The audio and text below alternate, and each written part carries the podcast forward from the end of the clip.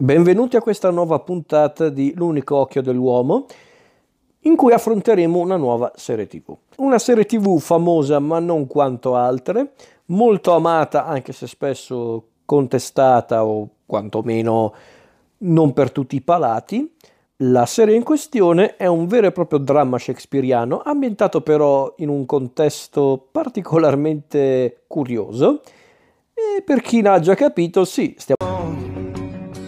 Ah, Sons of Anarchy. Quante cose ci sarebbero da dire su questa serie. Cercherò di esprimermi al meglio senza però essere troppo prolisso. Il che sarà dura visto che stiamo parlando di una serie che è durata ben 7 anni, però ci posso provare. Allora, cominciamo dal principio. Cos'è Sons of Anarchy? Sons of Anarchy è una serie tv americana ideata dal regista e sceneggiatore Kurt Sutter, che si è fatto le ossa soprattutto sul set della serie The Shield, guarda caso anche quella prodotta da FX. Sons of Anarchy ha esordito proprio su FX eh, nel 2008 e si è conclusa sempre su FX nel 2014. Di cosa parla Sons of Anarchy? Allora, come avevo accennato un po' nell'introduzione, Sons of Anarchy è praticamente un dramma shakespeariano ambientato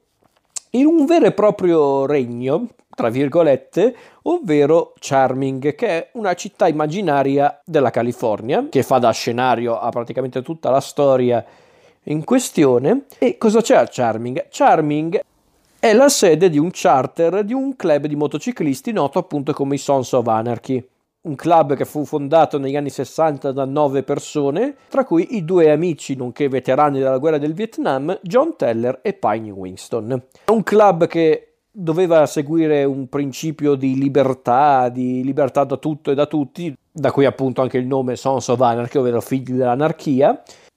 Poi un giorno avvenne una cosa che cambiò gli equilibri del club, ovvero l'incidente stradale che portò alla morte del presidente dei Sons of Anarchy, ovvero John Teller. Dopo tale accaduto, avvenuto se non ricordo male negli anni 90, nel 93 tipo, il comando passò al miglior amico di John Teller, ovvero Clay Morrow. E la moglie di John, Gemma, si sposò proprio con Clay e di conseguenza Clay divenne praticamente il padre adottivo di Jackson, il figlio di John e Gemma. E di fatto Jackson è il nostro protagonista, dato che lui è praticamente il nostro principe ereditario del club. E infatti è proprio lo sguardo di Jackson quello che ci accompagna per buona parte della serie, dato che attraverso gli occhi di un Jackson Teller cresciuto e all'inizio un po' ancora, ancora un po' ingenuo, ancora un po' spaccone, ci rendiamo conto di una triste verità, ovvero che il club sotto il comando di Clay nel corso degli anni ha perso un po' la strada che era stata tracciata da John, da Piney e dai membri fondatori, diventando infatti una banda estremamente violenta e usando come fonte di sostentamento il traffico d'armi. E la molla che scatenerà inizialmente, poi arriveranno tanti altri eventi che, che scateneranno la volontà di Jackson o per gli amici Jax di eh, riportare in un certo senso il club alla sua vecchia gloria è il ritrovamento del manifesto del club, quello scritto originariamente da John Teller come diario, in cui appunto John ehm, descrive tutti gli ideali che lo hanno portato insieme ai suoi amici a fondare il club, ma allo stesso tempo in questo manifesto ci sono anche tutti i timori, tutti i dubbi che proprio divoravano John Teller per quello che riguardava il futuro del club, perché infatti John aveva capito che i Sons of Anarchy o i Sam Crow che è l'acronimo per Sons of Anarchy Motorcycle Club, Redwood Original, proprio è la sigla completa. Ecco, John aveva capito che comunque il club stava cambiando direzione, stava proprio cambiando profondamente e essenzialmente aveva anche capito chi di fatto stava un po' portando il club verso quella direzione, ovvero Clay e anche Gemma. Jax, che al momento in cui iniziamo la serie è praticamente il vicepresidente del club a fianco a Clay. Da qui inizia proprio la volontà di Jackson di non tanto di seguire le orme paterne, ma piuttosto di salvare il club da questo giro di criminalità e di conseguenza di violenza e morte che sembra proprio divorarlo. E allo stesso tempo Jackson sembra anche ritrovare l'amore per una donna mai dimenticata, ovvero la dottoressa Tara Knowles. E questo, bene o male, è l'inizio di quella che poi sarà una vera e propria saga criminale, e questo non è che solo l'inizio di una vera e propria saga criminale, che però ha qualcosa di più rispetto alle tipiche eh, storie di motociclisti e gangster, che di fatto i Sam Crow sono meno male entrambi. No, perché come accennato prima, quello di Sons of Anarchy è un dramma dai toni shakespeariani, e non lo dico io, è proprio una cosa dichiarata da Sutter ed è evidente in tutta la serie, perché di fatto potremmo considerare Sons of Anarchy una rielaborazione molto bizzarra, anche un po' tamarra, ma comunque non meno tragica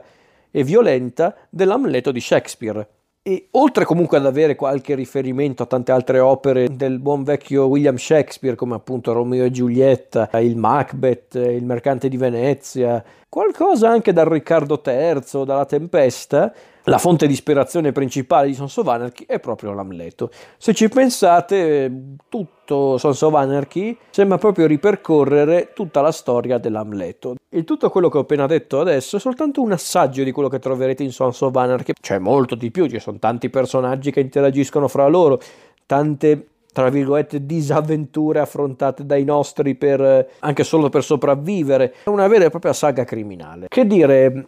qui c'è anche proprio tutta l'essenza del, del suo ideatore, ovvero Carl Sutter, che Sutter è un autore molto particolare perché lui è estremamente spietato, a volte anche molto crudo in quello che vuole raccontare, ma non è gratuito, o meglio, qualche volta lo è, un po' lo è, però non troppo. È una cosa che si poteva notare anche in The Shield, che di fatto non era proprio una, una creatura di Kurt Sutter, però era comunque uno dei, dei produttori, uno dei co-creatori o comunque uno dei, degli sceneggiatori della serie. E già in quella serie, ideato da Sean Ryan, Sutter comunque aveva fatto intendere di essere un autore molto spietato, molto... Anche, a volte anche davvero perfido per come trattava i personaggi, ma aveva anche una grande consapevolezza di come si crea un dramma televisivo. E infatti Sons of Anarchy è quello, un dramma televisivo, un dramma televisivo fatto anche d'azione, spesso anche caratterizzato da un certo umorismo nero che caratterizza molti personaggi o molte situazioni, però di fatto è un, è un racconto drammatico, è un racconto proprio tragico, shakespeariano proprio nel vero senso del termine. Ed è interessante vedere comunque come Sons of Anarchy sia riuscito a raccontare tutto questo e tutti questi personaggi in ben sette stagioni, che non sono comunque poche, senza però mai davvero divagare o perdersi per strada. Poi sì, ovvio, come tutte le serie di una certa longevità, eh, chiaramente Sons of Anarchy ha magari quelle sottotrame, quei personaggi un po' buttati lì, o che magari mostrano una mancanza di ispirazione da parte del suo autore, però comunque nel complesso Sons of Anarchy ha sempre avuto una grande padronanza della narrazione orizzontale, anche perché poi di fatto non è una di quelle serie che ha le sottotrami o i casi della settimana, forse giusto giusto un po' nella prima stagione perché era necessario fare una cosa del genere per presentare bene o male tutti i personaggi principali, ma anche il contesto di Charming e tutte le regole che dominano in quella cittadina, quindi quello aveva senso. Sono tanti gli elementi che hanno reso Sons of Anarchy una serie tanto seguita e tanto amata. Secondo me i motivi principali sono due e poi li affronterò con calma. Le tematiche e i personaggi. Le tematiche di fatto quelle affrontate in Sons of Anarchy non sono nulla di nuovo. Sons of Anarchy è una storia che parla essenzialmente di tre cose. Del male, della violenza e dell'amore quello che viene raccontato in sette stagioni è proprio un circolo di violenza che sembra infinito. Che infatti, se in questi sette anni vediamo Jackson, Tara ed altri personaggi che cercano in un modo o nell'altro o di fermare questo continuo girare attorno a un, a un contesto fatto di criminalità, di violenza, anche spesso molto fine a se stessa, che sembra proprio non aver fine e anzi sembra amplificarsi sempre di più quando si cerca di bloccarla un concetto molto forte, perché infatti una cosa che si nota nel, col passare, perché infatti una cosa che si nota col passare degli anni è che Sons of Anarchy diventa sempre più violento come prodotto, ma ha un suo senso, perché chiaramente succedono tante cose in questi sette anni e soprattutto è anche quello un po' il punto della storia, ovvero la violenza chiama violenza, come il male chiama male. Per dire, tu commetti un torto a qualcuno e chiaramente non è che non riceverai nulla in cambio per quel torto, anzi quel torto tornerà nelle fattezze di qualcun altro o dello stesso individuo che, a cui hai provocato del male, anche lì poi verrà qualcun altro che conosci tu che andrà a vendicarsi e così via, è proprio un circolo vizioso. Sons of Anarchy parla anche di quello, però come dicevo è anche una storia sull'amore. E chiariamoci, un amore che anche qui ha molte forme, può essere l'amore romantico che per esempio riguarda la storia di Jax e Tara, ma può essere anche l'amore inteso come quello fraterno e materno, quello che può essere il rapporto tra Jax e Clay o anche il suo defunto padre John Teller o quello un po' più morboso e più tragico con Gemma. Oppure può essere anche un amore inteso come rapporto fraterno, rapporto d'amicizia che ha per esempio Jax con tutti i membri del club a partire dal suo migliore amico Opie per poi passare ai vari membri del club come Bobby, Tig, Chips, Juice, insomma è questo di cui parla Sons of Anarchy. E poi, come dicevo prima, un altro dei grandi motivi per cui la serie ha avuto un grandissimo successo sono i personaggi. Tutti incredibilmente ben contestualizzati nella storia, mm, ce ne sono davvero pochi di per sé superflui in questa storia, anzi è incredibile vedere come Sutter è riuscito a metterli tutti in, ehm, in modo funzionale alla narrazione, una lunga narrazione come quella di Sons of Anarchy, però ci è riuscito, è riuscito proprio a creare un cast di personaggi incredibilmente ricco molto vitale per la storia, a partire dallo stesso protagonista, Jack Steller, un personaggio perennemente in crescita, un personaggio che impariamo a conoscere inizialmente come questo giovane molto sveglio, anche molto coraggioso, molto caparbio, ma anche molto testardo, molto ingenuo, a modo suo anche un po' immaturo e poi lo vediamo crescere sempre di più, diventando a tutti gli effetti un adulto che prende delle decisioni non sempre facili, non sempre anche moralmente parlando sopportabili, che però appunto lo, lo, lo rendono anche un, personaggio sempre in costante evoluzione. Però anche tutti gli altri personaggi che girano intorno al protagonista, interpretato da Charlie Hunnam, sono anche loro tutti personaggi incredibili. Gemma, interpretata da Katie Siegel, che è anche la moglie di Kurt Sutter.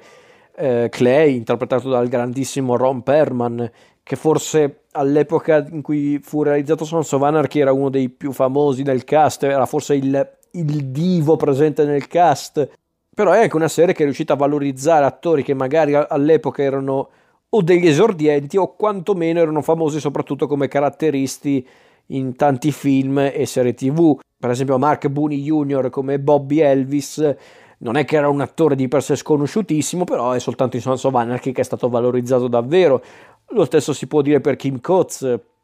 che interpreta uno dei personaggi preferiti del pubblico, ovvero Tig, lo psicopatico del gruppo, che anche lì Kim Coates, anche lui non è proprio un attore sconosciuto ai più eh, come volto, però è solo con Sons of Anarchy che adesso molti si ricordano anche il suo nome, ma lo stesso si può dire anche per Tommy Flanagan nel ruolo di Chips, oppure Ryan Hurst che interpreta un altro grandissimo personaggio della serie, ovvero Opie, che è forse anche uno dei personaggi più tragici di tutta la serie. Opie, Opie è un personaggio che non puoi non amare per quanto è, è ben interpretato da Ryan Hurst per quanto è forte il suo legame con Jax. Poi, ripeto, ci sono tanti altri personaggi principali e non che arricchiscono questa grande storia che è Sons of Anarchy. E io credo sia importante in una serie come questa avere un cast di personaggi forte come questo, perché, perché diciamocelo, il mondo di Sons of Anarchy è incredibilmente cinico e crudele, è, è un mondo in cui davvero il cinismo, la crudeltà e, come detto prima, la violenza la fanno da padroni. Se consideriamo comunque che molti personaggi li vedremo proprio allontanarsi dagli spettatori definitivamente in modo spesso anche molto crudele, molto crudo, a volte anche in modo quasi eh, ridicolo nella sua mm, immediatezza, basti pensare per esempio al personaggio, per, per rendere neanche uno, neanche uno dei principali, uno proprio dei personaggi secondari che arricchiscono la storia, come Kozik, questo membro del club che ha per molto tempo un rapporto molto altalenante con Tig, eppure salvato su e dimostra un grande valore per il club, questo personaggio a un certo punto nel corso della serie eh, esce di scena in un modo assurdo, quasi, quasi comico in un certo senso per, quanto, per, come avviene, però ci rimani malissimo perché era un personaggio che tutto sommato ti era, ti era molto simpatico, avevi, avevi, imparato ad apprezzarlo per tanti motivi e, e improvvisamente Sutter te lo fa sparire così, ma si può dire anche per tante altre uscite gloriose di certi personaggi, però non vado oltre per chi non ha mai visto la serie, ma ci possono essere anche dei casi particolari che rendono il mondo di Sons of Anarchy ancora più ancora più crudele di quello che è. Basti pensare, per esempio, a quello che avviene nella seconda stagione con il personaggio di Tanzobel, che è questo personaggio interpretato da Adam Arkin, che è l'antagonista principale della seconda stagione. Zobel, all'interno persino di un contesto come quello di Sons of Anarchy, è il massimo rappresentante di tutto ciò che c'è di peggio nel, nel, nell'essere umano, comunque nella società umana, dato che è un personaggio che si spaccia come un tipo molto alla mano, elegante, un uomo d'affari molto rispettabile, ma di fatto invece è un, è un verme incredibile, è uno che gestisce traffici criminali come se niente fosse, che sfrutta gli altri per i suoi scopi, che non si fa problemi comunque anche a tradire i suoi soci per salvarsi la pelle. E soprattutto Zobel senza anticipare le modalità è un personaggio che la fa pure franca nel senso se ne esce sconfitto dallo scontro con i Sons of Anarchy, ma se ne va via da Charming vivo per un semplice colpo di fortuna. Ho usato questo esempio di Zobel perché rende molto l'idea. Questi tocchi fatti da Sutter per far capire che quello di Sons of Anarchy è un mondo tragico in cui spesso noi tifiamo per i nostri eroi, ma non sempre è un mondo giusto e conciliante, si vede in questi tocchi qua, perché vedere Zobel, che probabilmente a livello umano è uno dei personaggi peggiori della, dell'intera serie,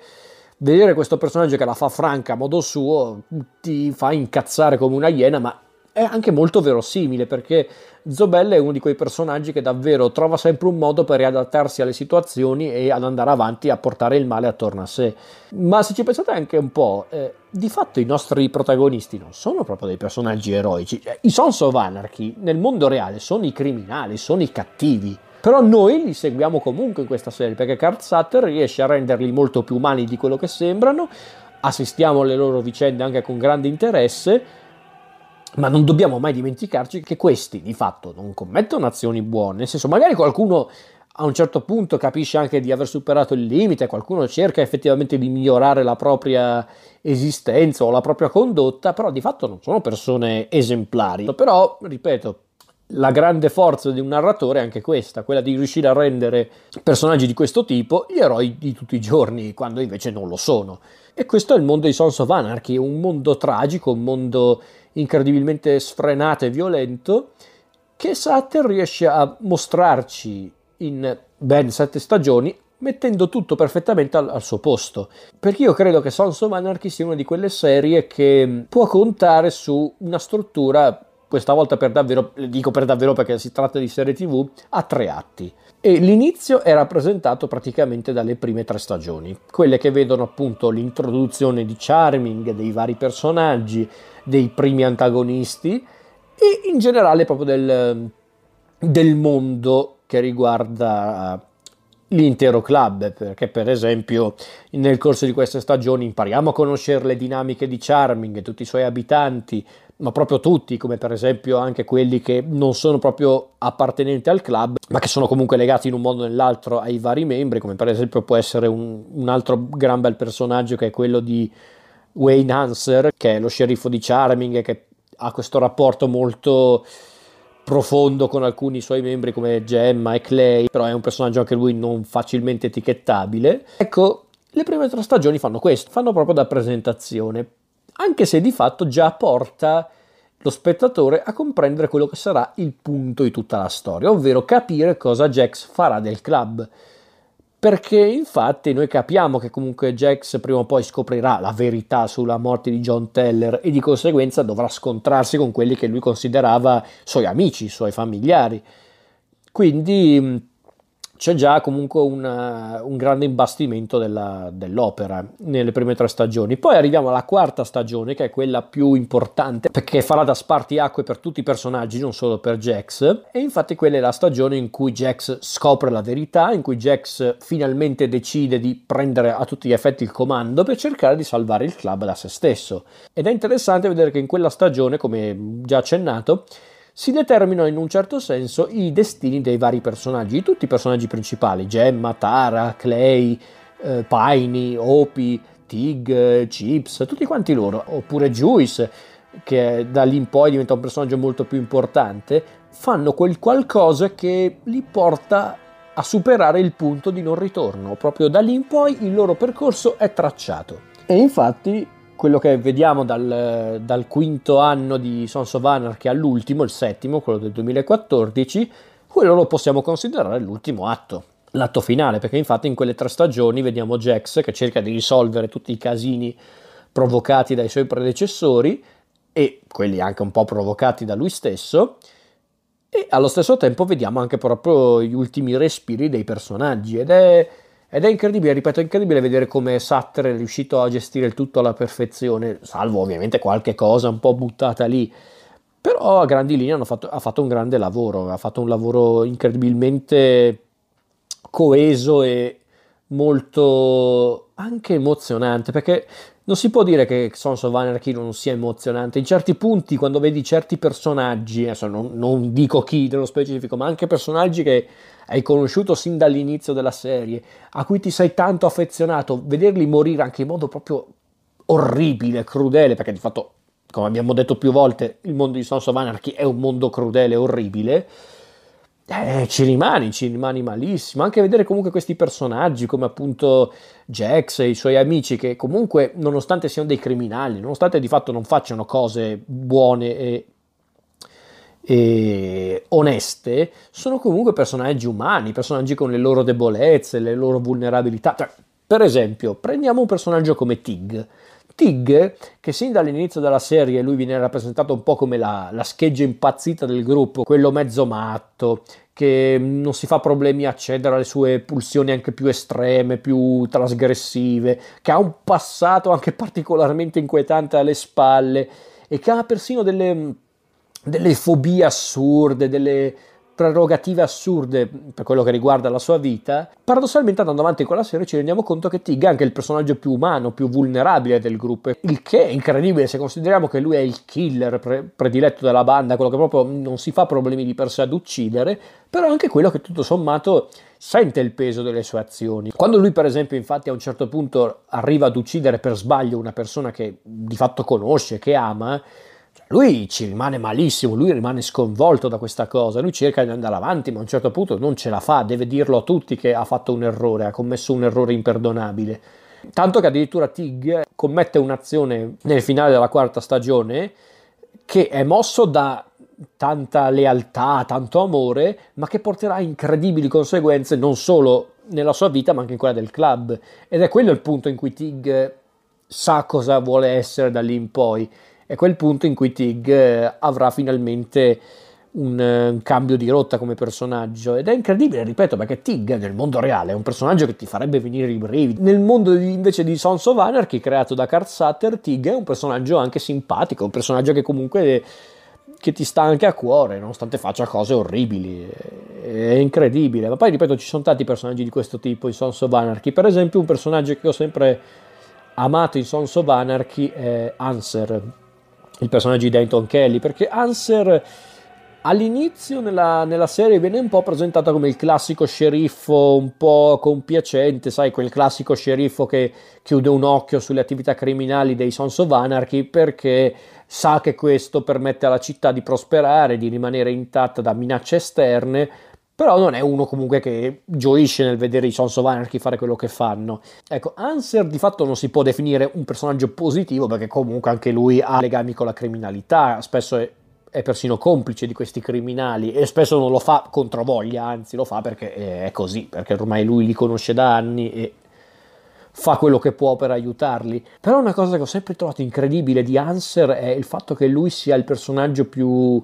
consapevole. Perché infatti Anser non, è, proprio, è probabilmente uno dei personaggi più svegli, ma anche uno dei più passivi, perché c'è più di un'occasione durante la serie in cui succede una cosa orribile a un determinato personaggio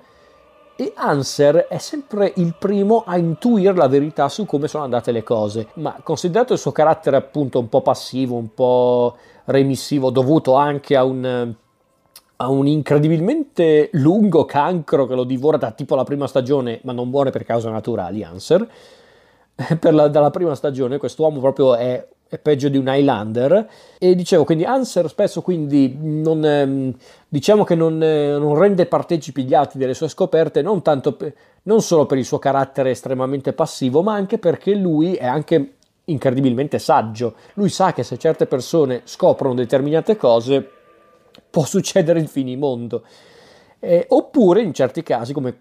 per una determinata cosa che succede verso la fine della serie, lui in realtà, Anser, sa tutto sin dall'inizio, perché Anser lo, lo sa, Anser sa come funzionano le cose a Charming, conosce i suoi polli, come si suol dire, quindi lui sa cosa è successo davvero per quello che riguarda un determinato evento, ma in quel caso anche mosso un po' dall'amore, dall'affetto per determinate persone, non riesce ad ammetterlo e di conseguenza a fare quello che dovrebbe fare, ovvero dire la verità a tutti. Ed è anche un personaggio che fa una fine proprio crudele. Quando Hanser abbraccia il suo destino nel finale, nel finale, in uno degli ultimi episodi della serie, ci rimani malissimo perché Hanser proprio non se lo meritava. Chiaramente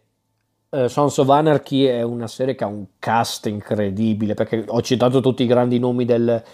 del cast prima, però il lavoro che hanno fatto Ryan Hurst, vabbè, Ron Perman che ve lo dico a fare, lui è un attore incredibilmente carismatico, però qua ha dato il meglio di sé, però anche Katie Siegel, eh, Maggie Sif che interpreta Tara, Maggie Sif è stata una delle più grandi sorprese della serie, secondo me. Lei è un'attrice dalla presenza scenica incredibilmente potente, ma anche Ryan Hurst nel ruolo di Opie è riuscito a rendere questo personaggio incredibilmente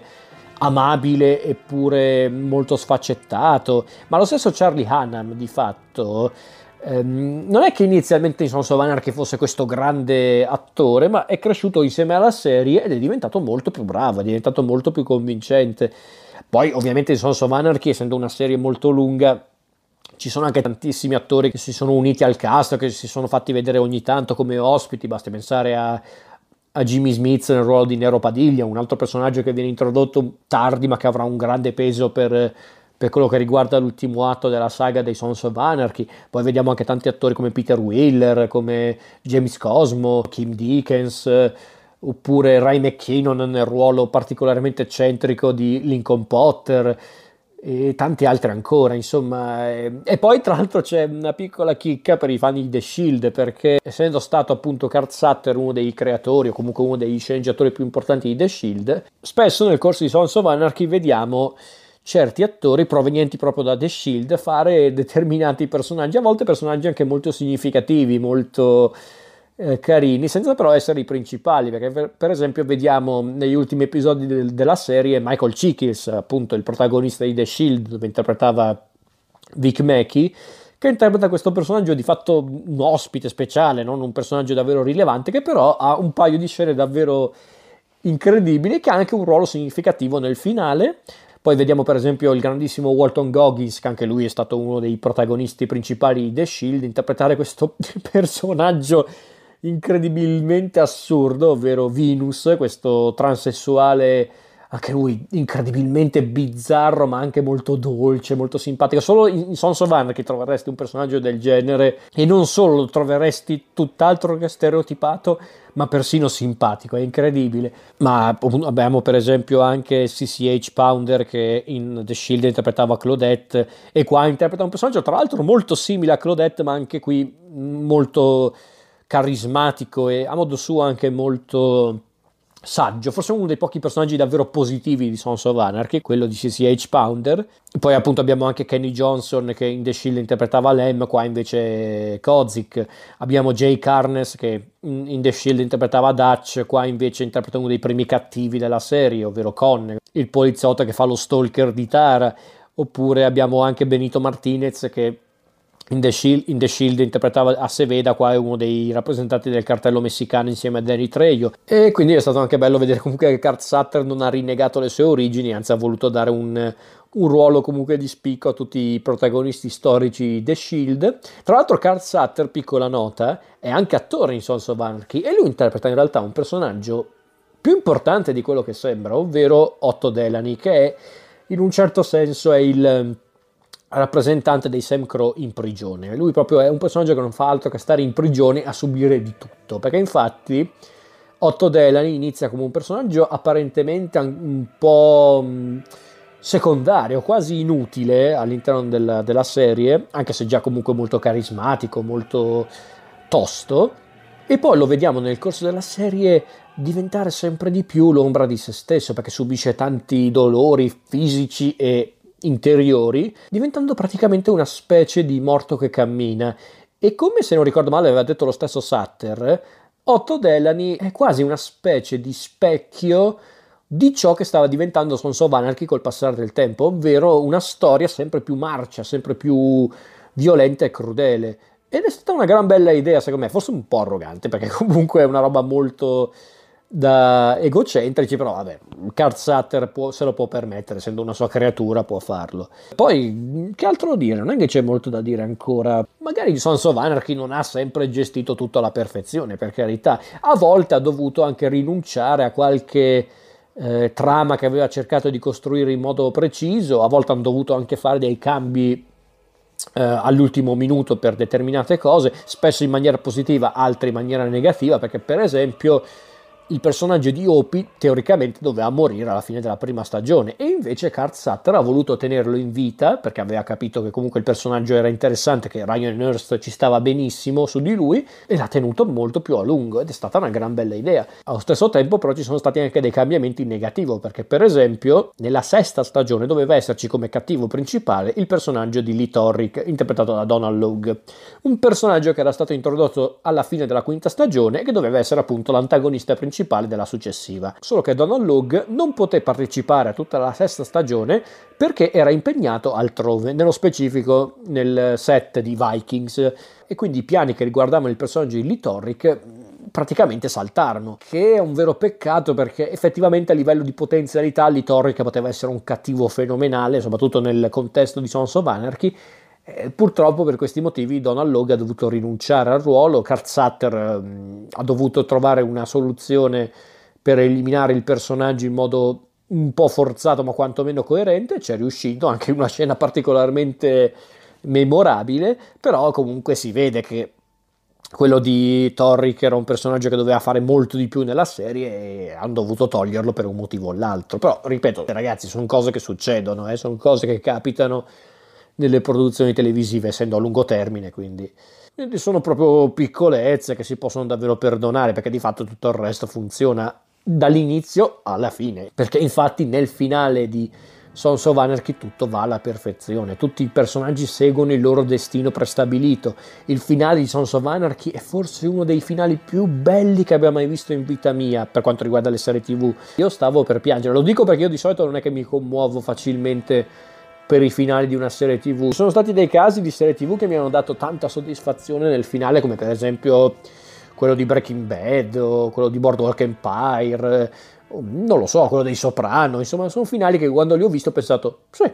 questo è il finale che volevo dalla serie. Altri invece mi hanno proprio quasi fatto piangere per la loro bellezza. Se penso al finale di Lost mi viene da dire che stavo per piangere perché mi ero talmente affezionato a questi personaggi, avevo seguito con tanta passione le loro storie e sì, ho trovato il finale di Lost persino coerente con la filosofia della serie, quindi il finale mi stava facendo piangere. Oppure il finale di Mad Men, il finale di Mad Men mi stava facendo lacrimare per quanto era incredibilmente forte e intenso. Il finale di Sons of Anarchy pure, il finale di Sons of Anarchy aveva un finale incredibilmente tragico, epico a modo suo. E quindi io, quando ho finito Sons of Anarchy, ho pensato, cavoli, quanto è stato bello seguirvi, ragazzi. Non che l'avventura di Sons of Anarchy sia del tutto finita, perché infatti da qualche anno Kurt Sutter ha voluto provare a riportare il mondo di Sons of Anarchy in televisione attraverso uno spin-off, ovvero Mayans MC, che come si può evincere dal titolo è una serie incentrata su uno dei gruppi presenti nella serie originale, ovvero i Mayans, che sono essenzialmente i messicani. I Mayans, che inizialmente erano gli avversari prediletti dai Sam Crow, dei Sons of Anarchy, che poi col passare del tempo sono diventati dei loro alleati, loro sono i protagonisti ufficiali della serie spin-off. E vi dirò, non mi sta facendo del tutto impazzire Mayans MC, però tutto sommato come spin-off di Sons of Anarchy non mi è dispiaciuto affatto perché si parlava di tanti spin-off di Sons of Anarchy, lo stesso Sutter aveva detto che voleva fare tante cose su Sons of Anarchy, e lo capisco, Quindi da una parte mi ha fatto piacere che abbia voluto prendere comunque dei personaggi presenti sì nella serie, ma non così presenti rispetto ad altri, per affrontare anche un contesto nuovo, appunto la questione del Messico, un bel modo anche per affrontare nuove tematiche, nuovi personaggi, anche se ovviamente non mancano in Mayans MC dei personaggi che abbiamo visto nella serie originale, come Marcus Alvarez, che era appunto il capo dei Mayans, che qua invece fa il passaggio del testimone in Mayans MC, ma rivediamo per esempio anche un personaggio come Chucky, che è uno dei personaggi ricorrenti più simpatici e bizzarri della serie madre, oppure rivediamo in scena anche Lincoln Potter, che effettivamente tra i tanti personaggi appartenenti a Sons of Anarchy era quello più sensato da reinserire in Mayans MC, visto che comunque la trama che lo aveva visto presente in Sons of Anarchy riguardava proprio i cartelli messicani, quindi ci sta, ci sta. Onestamente non so quale sarà il futuro di Mayans MC perché non si è capito se vogliono andare avanti con questa serie. Penso di sì, penso che andranno avanti con la serie, ma chiaramente adesso sono bloccati a causa del, dell'emergenza coronavirus, quindi non lo so, bisognerà vedere. Comunque sia, nonostante lo spin-off, Sons of Anarchy rimane ancora oggi una grande serie TV. Se non l'avete mai vista, recuperatela perché davvero è sono sette stagioni, lo so, sono tante, ma vi assicuro che non c'è un momento superfluo. Se vi piace sin dall'inizio, ve la godrete fino alla fine, assolutamente. Chiaramente vi avverto, se siete spettatori molto sensibili, evitate perché è molto violenta Sons of Anarchy. Non la più violenta che abbia mai visto, però in certi punti non scherza, soprattutto nelle ultime stagioni in certi punti è davvero davvero violenta, tanto che onestamente qualche volta Sutter forse esagera anche un po', però è tutto contestualizzato. Quindi a voi la prossima mossa.